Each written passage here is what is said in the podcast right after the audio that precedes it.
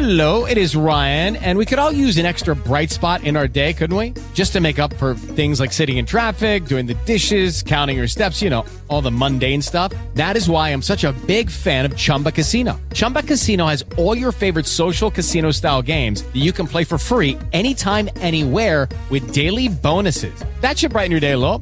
Actually, a lot. So sign up now at chumbacasino.com. That's chumbacasino.com. No purchase necessary. Group. Void were prohibited by law. See terms and conditions. 18 plus.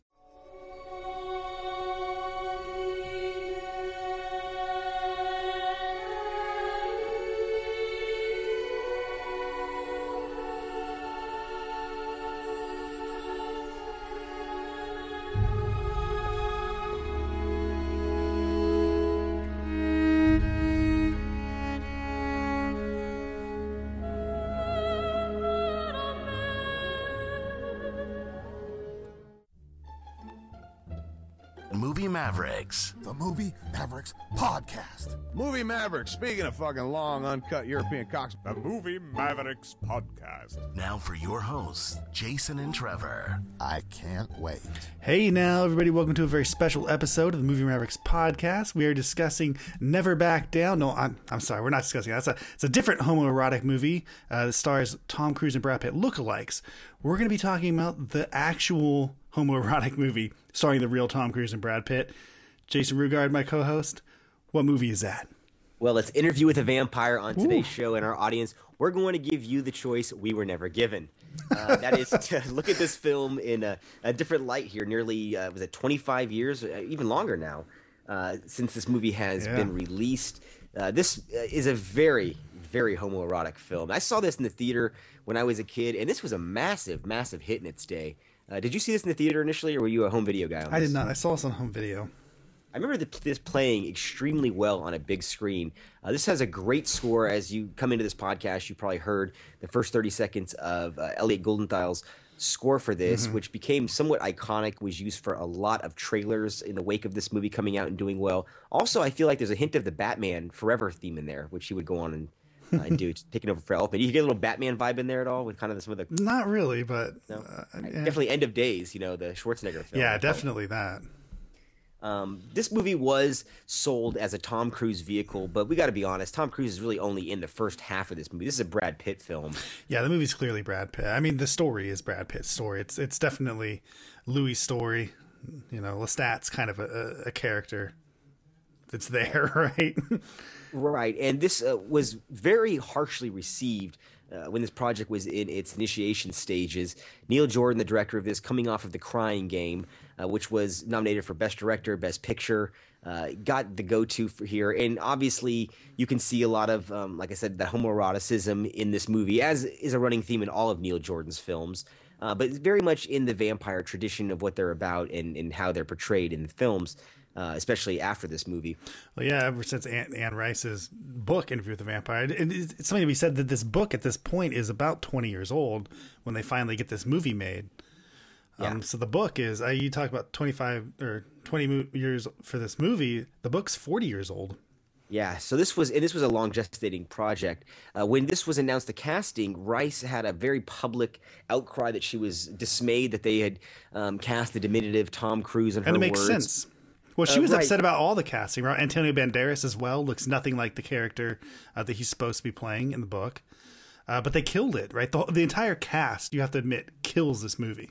And I think the strongest performer in this movie is a young Kirsten Dunst. Yeah, who no is shit. outstanding in this movie. Maybe one of the best child performances ever committed to film. Yeah, I would agree. I mean, it's it's, uh, yeah. I mean, hands down, everyone's uh, great in this. And as much as uh, I mean, as much as she didn't like the Antonio Banderas thing, it, it works so well in this movie. Finally, he meets a vampire, and uh, and it's like Dracula, you know. And it's for whatever reason, just visually, it works. Absolutely, especially during that segment. We'll get into that in our second when we come uh, second segment of the show. We break down the story, so I definitely want to hear your thoughts on that. What I do want to ask you here is this: Does it play as well for you today as it did back then? Yeah, actually, I thought it played better for me today. I, st- I thought it played a little weaker today, to be honest with you. Really, I'm going to disagree because there are no because, and I'll tell you right now, this movie doesn't get made today. Oh, Movies no. today are so weak as compared to this, um, and that's really what made this work for me. Was it's so different. um, and daring, really, in, in what it does. Particularly So- violent as well. Yeah, when compared to today's movies, um, yeah, emotional and but emotionally violent. You know, the kind of violent that that really works uh, for something uh, you know that's rated R. This movie has elements of horror as well, and uh, some Ooh. scenes that are uh, very kind of fast and shocking, and uh, the, the music goes well with it, and it's a blending of genres all, all around. Uh, this movie did gain notoriety before it even came out during its premiere when Oprah Winfrey walked out during the first 20 minutes due to violence, they say. She never said exactly what it was that made her walk out, but she did later view the movie in its entirety and then eventually had Cruise and a young Brad Pitt on her show to promote the film. So all was forgiven much before the couch jumping incident with Cruise and Oprah Winfrey. Um, but I think that unfairly tarnished the movie, but also, you know, as a teenager when this came out, kind of gave it a, a badge of coolness in a way. You know, this was the summer or this was the fall right after we had The Crow, um, which was kind of a gothic horror film, which we, or you know, kind of gothic action horror, which this looked in the vein of. And uh, really, Brad Pitt's star was on the rise because Legends of the Fall a few months earlier was really pushing him into the public's mind. And then you had Cruise, who probably was at his, uh, you know, his peak stage here, uh, star wise, and. to get these two together, that's that's a huge, huge uh, commitment from both these guys, and really on Cruise's part to allow this younger guy to come in with this and take the movie in a lot of ways. And this is his, his story. He's playing I'm, supporting. I'm going to say that I agree with you, but this is something that Cruise has done uh, since then, right? He he's not. Uh, this is just why Tom Cruise is so great. I, I think so professional, and as not only that, but just a, an awesome actor. Uh, he just gets in there and gets the job done, and he's not worried about you know which part uh, he's taking. He's worried about making a good movie. which shows in the quality of projects. I always was said that when you see a Tom Cruise movie, it's almost like a stamp of approval is on it. You know that there's a certain quality you're going to get at that, you know, with story wise, cinematography, all those kind of tangibles that you can get to make a good movie. Um, this movie, particularly, I think, uh, with Cruise, it, it shows that he is. Let's be honest, Brad Pitt's acting in this isn't nearly as solid as it would be later on in his career. He's still I know that's the one thing, right? You have to admit that this is definitely young Brad Pitt, right? I mean, he it's must cringe so, when he watches this in some scenes. Honestly. I, I almost do. It's, it's kind of like watching young George Clooney, you know, before they've really kind of figured it out. You're like, oh God, really? And in, Mm. in watching some scenes, you feel like uh, Cruise, having been in the business at this point, is almost like the varsity guy, and he's helping out the junior varsity guy on the team and helping him find his way and try to guide him. And without Cruise's presence in this movie, this first hour of this film is uh, is lost because he is basically the first hour of this movie. Yeah, well, he's the introduction to the vampire world, really, or you know, Louis. Um, and I, I guess really Christian Slater's real introduction to the vampire world, and he's the truth of what being a vampire really is like, right? And Louis is is kind of the lie. Let's also not forget that Christian Slater was late coming to this movie because River Phoenix was slated to be in that role, and he unfortunately died um, just shortly before this filming took place. Although I do think that Slater is good in that role as well. Yeah, it's really not very, it, you know, it's not an important role, so it really doesn't matter. He doesn't really do much, Um, Right, but yeah, but Christian the- Slater is just seems like he would be a kind of a guy that would follow people around and then just haphazardly interview them. He's 90s cool. he does seem like that. Yeah, it's like all right, I, I guess I'll buy this. Well, let's take a quick break and let them listen to the trailer for 1994's Interview with a Vampire. We'll come back and break down the story. So you want me to tell you the story of my life? I'll tell you my story. I'll tell you all of it. I'm flesh and blood, but not human. I haven't been human for 200 years. From the novel by Anne Rice. From Neil Jordan, the director of The Crying Game. I've come to answer your prayers.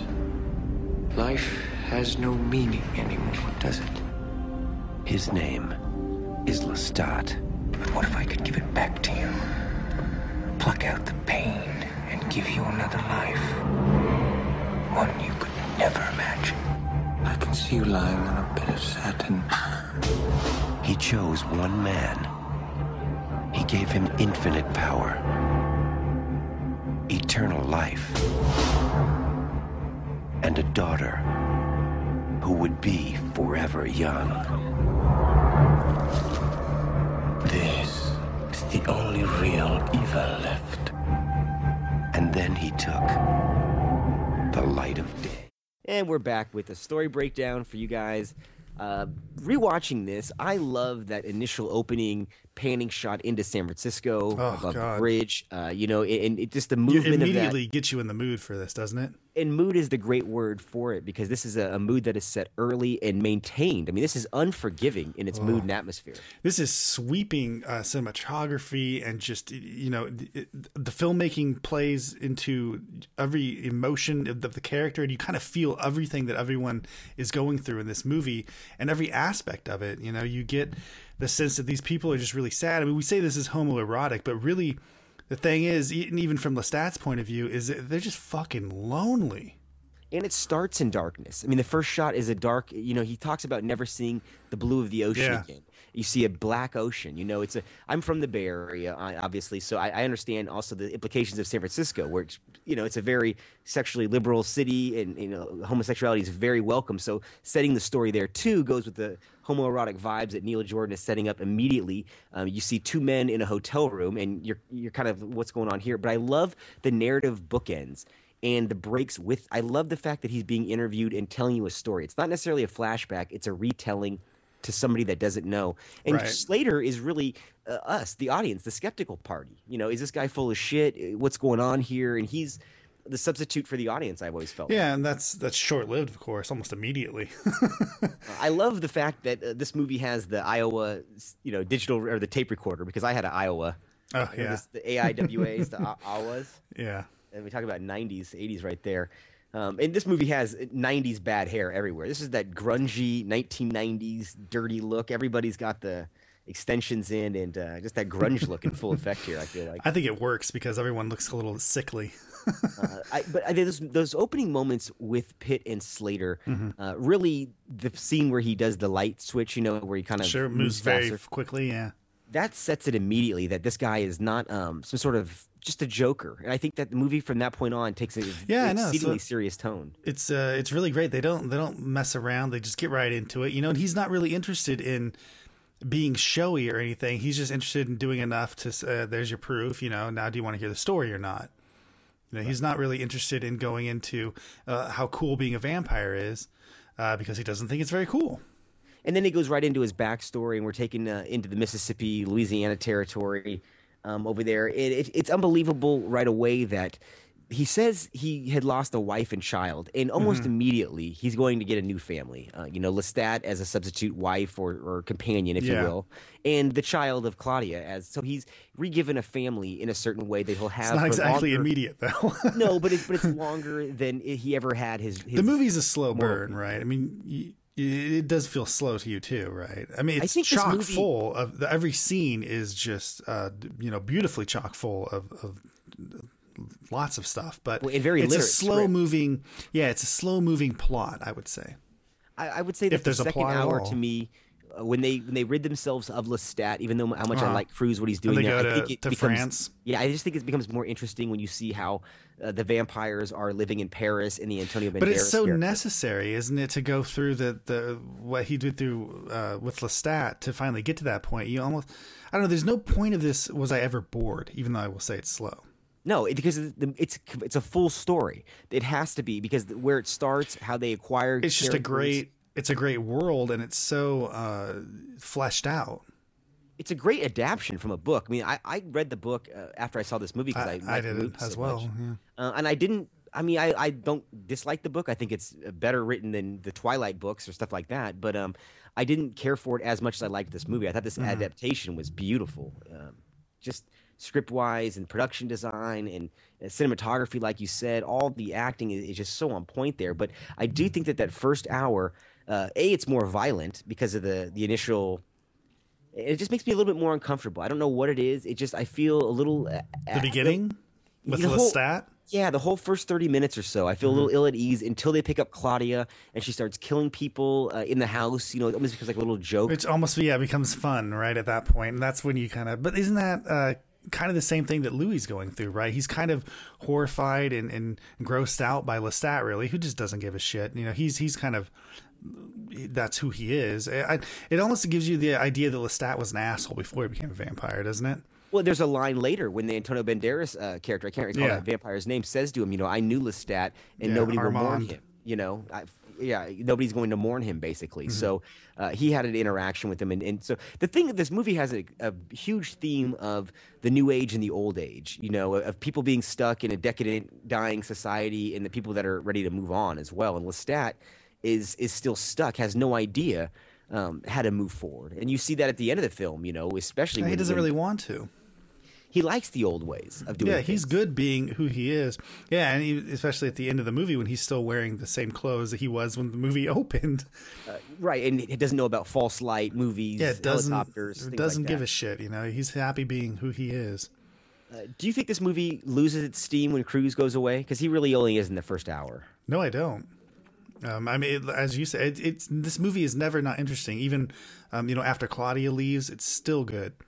Um, I'm just uh, the world is so fantastic, and there are moments in this. Uh, uh, watching the Vampire Theater alone, that could be a short movie alone in itself, um, and it's just so fantastic. I mean, how do you it, it- understand? This is a movie where you have vampires who are blown away by the violence that other vampires do. you know, they're disgusted right along with you. Yeah, he keeps saying And- but they've done yeah they've done things just as horrible earlier on in the movie, and here they are watching this uh, vampire theater, and they're just uh, kind of blown away by it, and, and so was I. I mean, the balls on these vampires, right? That's why it becomes scary because you're in the presence of this true evil. When he Oh. says it's, it's vampires pretending to be humans, It's pretending to be vampires. yeah. You know, it's he keeps saying monstrous, monstrous, and like you said, that uh, that sequence right there, uh, as, as a you know younger guy in a movie theater, that was a very intense sequence. I loved that sequence, Yeah. and the movie like the whole But the movie's whole movie's theatrical. like that, right? I mean, Lestat's death is very similar. It's so The whole thing's Oh. staged theatrically, and that's just a moment it's when they amazing. get to, you know, go over the top. Especially that shot, it's an overhead shot where the the kind of virginal girl is given to the hordes, and they all and they all in on jump her. on her. Oh God, I know that's ingrained in my memory. It's the stuff of nightmares, you know.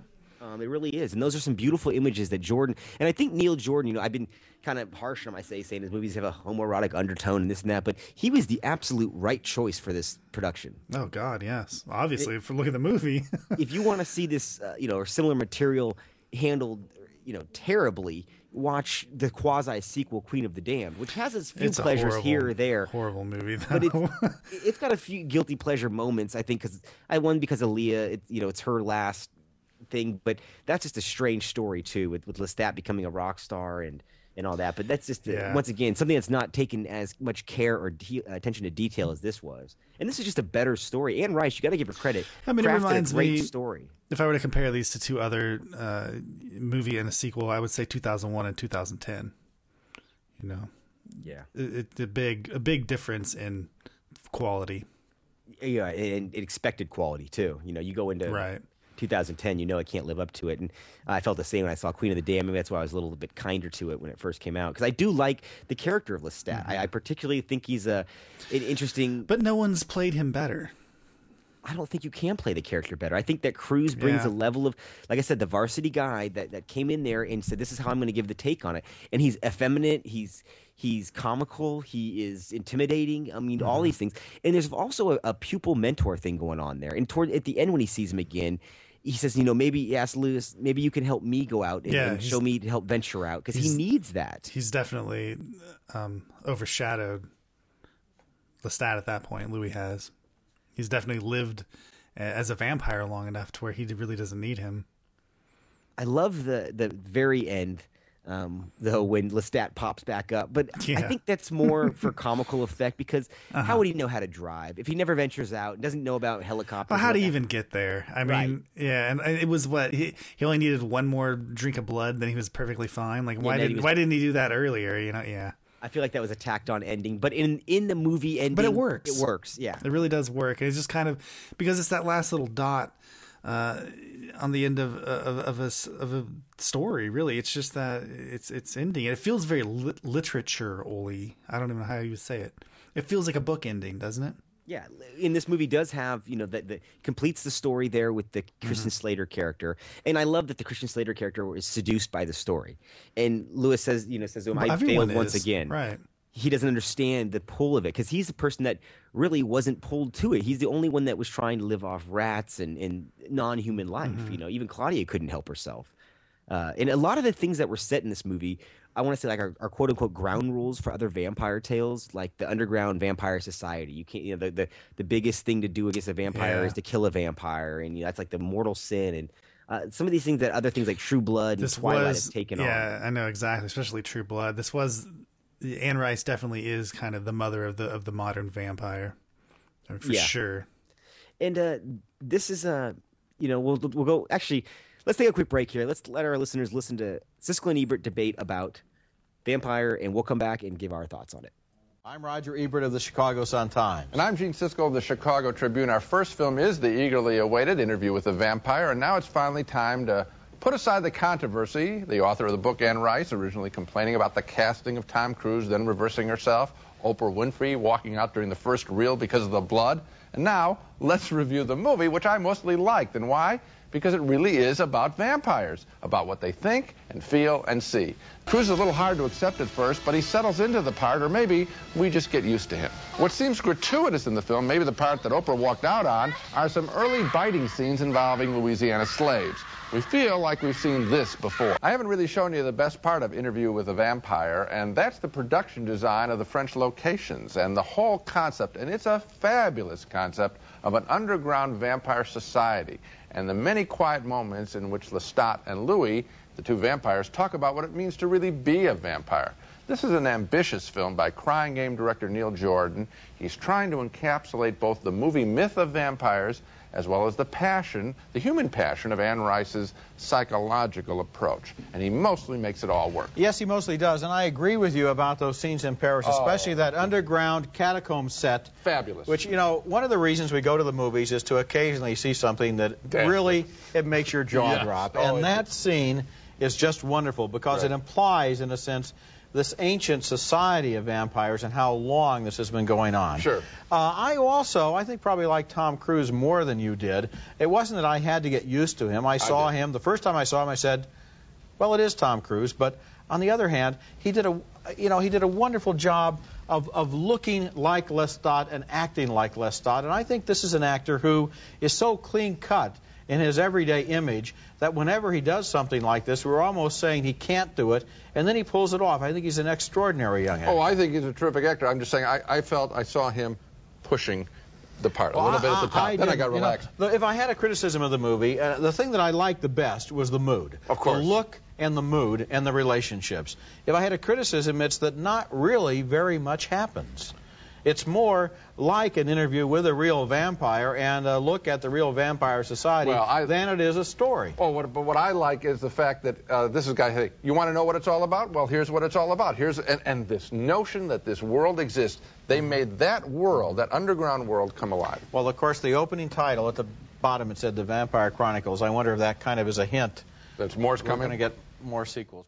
All right, we're back now with you guys, and I totally agree here with Siskel that this is a movie about vampires, and that's why it Mhm. works. It shows the society, it shows what they're thinking, how they move. It doesn't use it like Twilight If- does to be a Romeo and Juliet type let me ask you something if it didn't have the gore and the violence level that it did do you think it would still work No, I think it needs that to shock Yeah, you, especially too. in that first act. I really think that it's super helpful. It really opens you up as well uh, emotionally and kind of prepares you uh, d- to feel you know bad for people in this, um, especially feeling bad for people who are bad people. You know, it's it's it's weird to say that because Louis is really not a very good person. No, he killed the little girl. Even though he's the kind of the best vampire that there is, he's yeah he's not good. I mean, he could easily go kill himself, right? But he doesn't do that. Um, so yeah, I, I mean, I agree. I think it's uh, and great use of special effects as well. I thought in this movie, um, very subdued, but at the same time, uh, like just really neat looking. And the and when I mean when they kill Lestat, and uh, it's essentially an animatronic, but tell me that's not creepy as fuck. One hundred percent. Oh my god. I think even the the blue lines on the forehead that they're digitally manipulating here and there. Yes. Did you notice that? I mean, I thought that was very cool. Yes. Um, I also thought that there was one green screen shot that's you know startlingly obvious, uh, or excuse me, obvious when uh, Louis and Claudia are standing there looking at the burning banks of the Mississippi. Yes, as they're but leaving.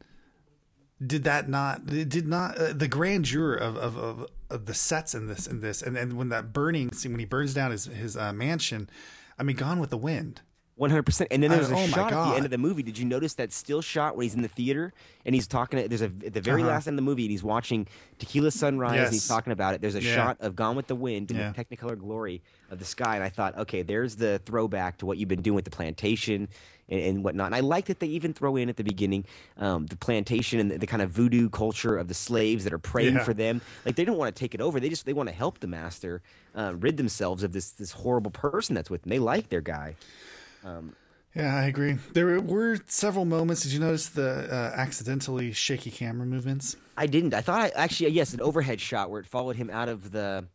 It was an overhead pan. I noticed. There were several of them. Um, there was one where the guy uh, walks on the ceiling when Santiago, when he first meets him, and he walks up uh, underneath the notice that. bridge. Yeah, I know, And it's a good as as the you know set is turning, obviously, because we all know how they do that now. Um, the camera's very very shaky, uh, but it, it also reminded me like uh, all the camera moves in this is obviously this is 1994. Um, they don't digitally smooth everything out like in today's movies, and you don't really notice it so much, but everything is so just crystal smooth. like all the camera movements, everything is so smooth. Even when they do shaky cam, like it's. It's like it's like shaky on purpose, so it's still There's smooth. imperfections in this but one. this is just yeah, like you can tell there's a dude that has his hand on the fucking camera and he's moving it around, you know. And it, I to me, I don't know, I it adds to it. I don't know, does it work for you? It really works for me. I love it. Yeah, it didn't bother me at all. I mean, I noticed that. I thought, well, that must be an effect for, uh, you know, for cause and effect. But then I noticed, no, it was just kind of a little shake there. And I only noticed it that one time. I didn't catch it as many times as you did, but it didn't bother me at all. I just thought this is how movies were done. You know, this is back when they had to start the dolly pool. Right it now, feels you know? like and someone's sometimes- yeah, it feels like someone's in charge. Like this is Yeah, it's touched by human fact, a- hands. A It's movie that you're watching. Yeah, yeah. Nowadays, it's very much they want to do like a like it's like you're looking through a window, but I don't know. I like feeling like you know someone actually worked on this. I don't agree though with Siskel saying that it took a while to get used to Cruise in this role. I don't agree with I that. understand what he meant by that because it does. It is jarring when you first uh, see him, especially in the get up and stuff, because you just feel like Such a um, modern actor. Yeah, and you feel like, oh god, like he, like it does feel like he's trying a little too hard. Um, but it's like immediately you realize, oh shit, no, he's not. You know, but he's Tom Cruise, and some people, some actors have just that that thing about them where you just don't take them seriously. We I talked a little bit about Leonardo DiCaprio with this as well. And uh, and I, I think that uh, Siskel says basically the same thing I would say about Leonardo DiCaprio is that you just don't believe that he can play these roles, um, and then he fucking knocks it out of the park every single time. You're like, my God, why did I ever doubt him? Right. It's called range, and it's got it here. I mean, this is like uh, just a fantastic range share. They were really going apeshit over the catacomb set.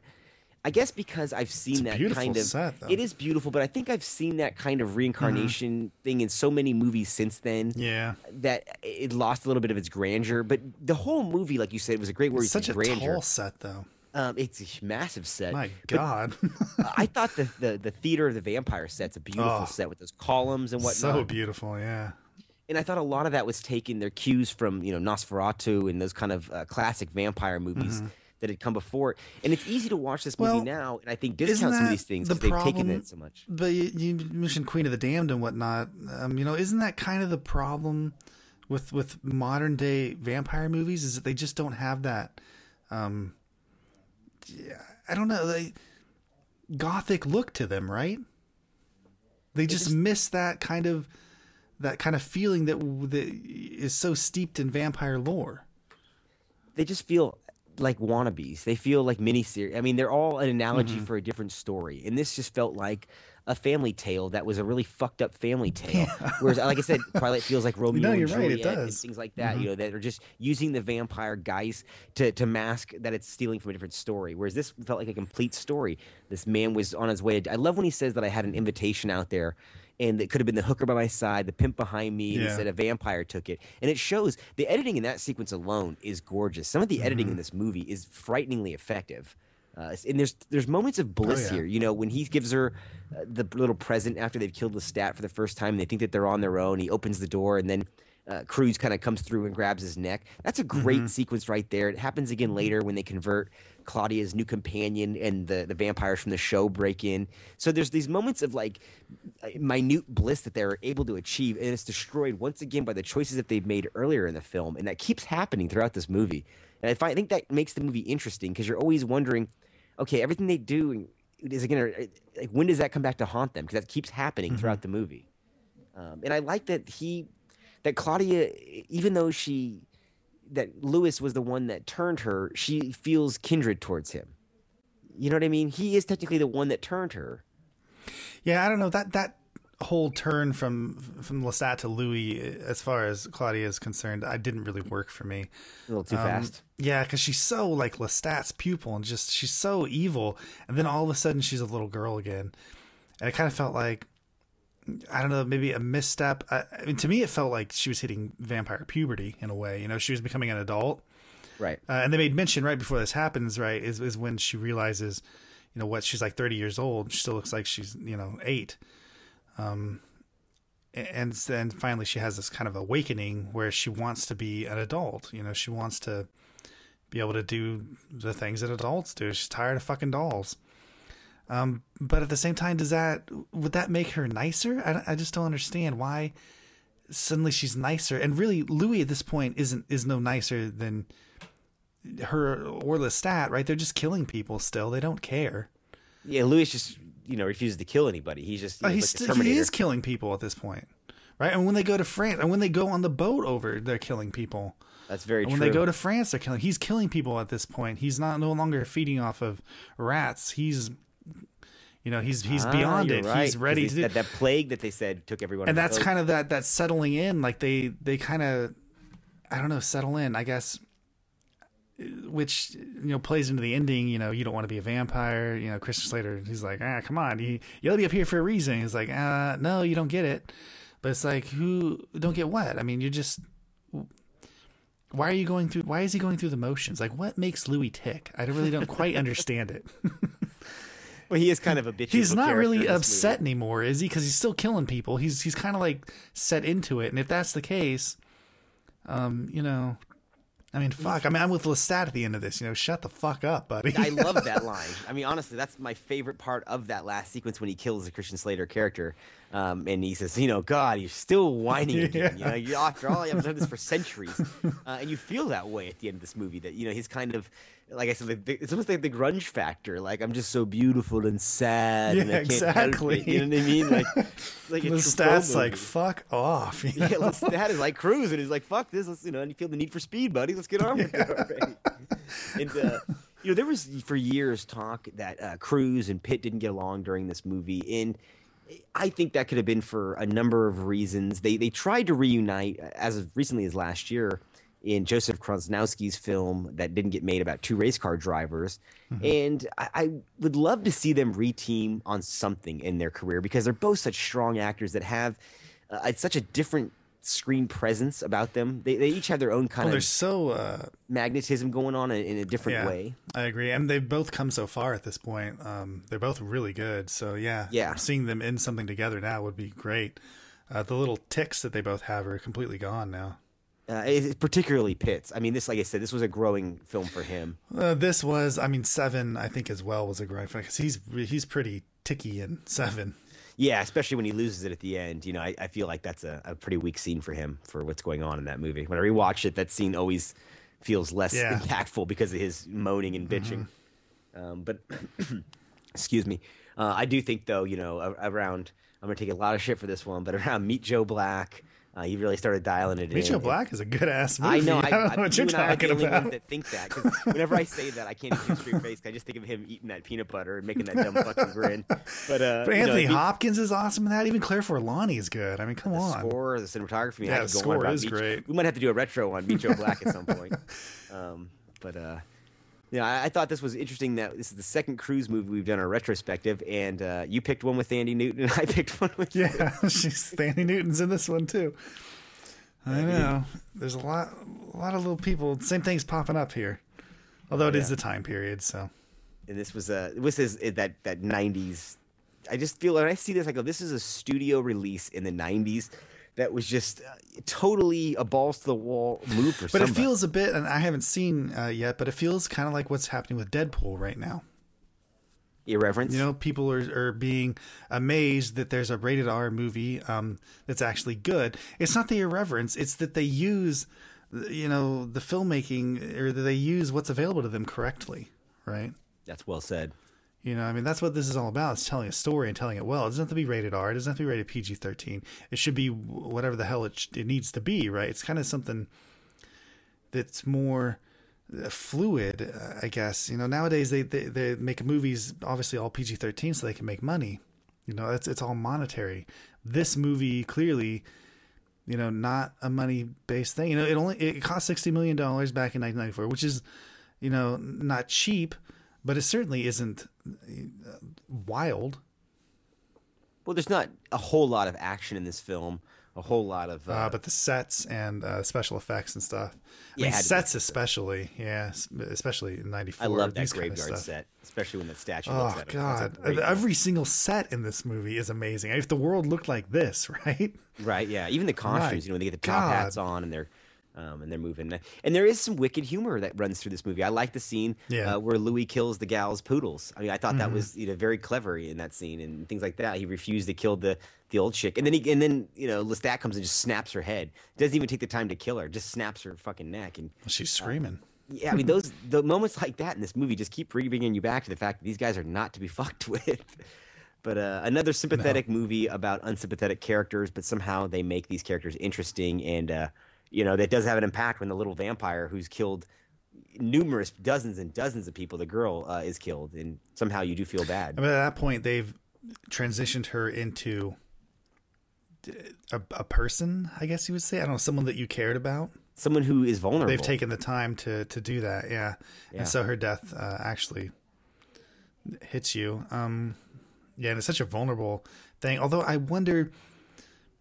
When that scene happens, um, like they're wearing huge dresses. Why don't they get under the dresses? I thought the exact same But thing, I thought maybe they so the but, UVs go but they through the kind of dress? they kind of fix that because then when you see them when he when Louis finally gets in there the dresses are also ash so that's when you Right. think well you know did but how would that happen my only thought on that would be that it's because they burned so the dresses burned but again you you know I would have tried wouldn't you have tried to get under the dress I would have hit a little bit harder than they did. shit I would have gotten out of that dress They, thing's they just kind of took it standing up, you know.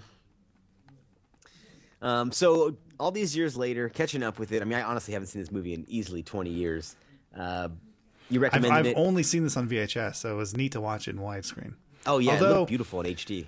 Yeah, it did. Uh, although I tell you, uh, VHS, even watching this in full screen, and I've seen it a lot in VHS, so I really knew I could tell the difference between the shots. Um, it plays equally as well. It's such a good movie. It does. I don't think it matters what format you watch this in. It's going to be great.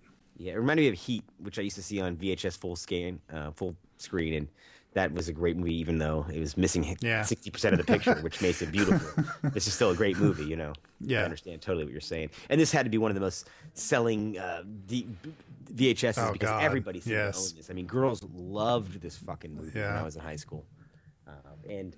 It's a movie that uh, characters are constantly grabbing each other's faces, and they look as if they're they whisper away from kissing, and then they move on. Yes. Like it happens repeatedly, and you're like, my goodness. And uh, yeah. Yeah. I get the I get the implied message there, buddy. uh, but no, I do recommend this to anyone out there that even was thinking about revisiting it. I think it holds up after all these years. I think it does Yeah, play just a bit less intriguing than it used to, but maybe that's because I've seen so many imitators in its wake that uh, I'm just kind of burnt out on vampires and zombies at this point.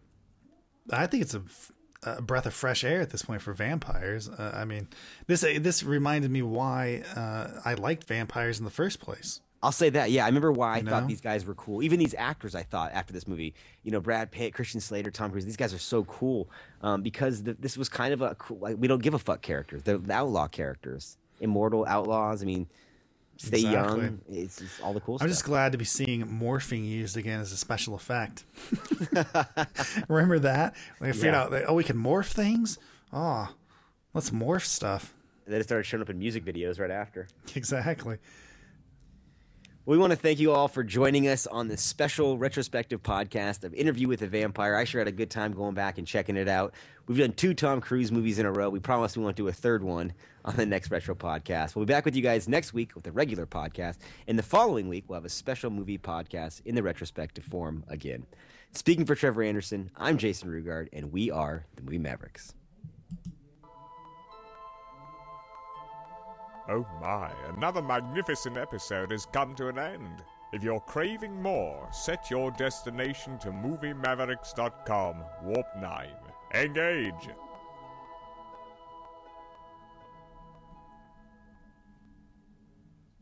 It is Ryan here, and I have a question for you. What do you do when you win? Like, are you a fist pumper?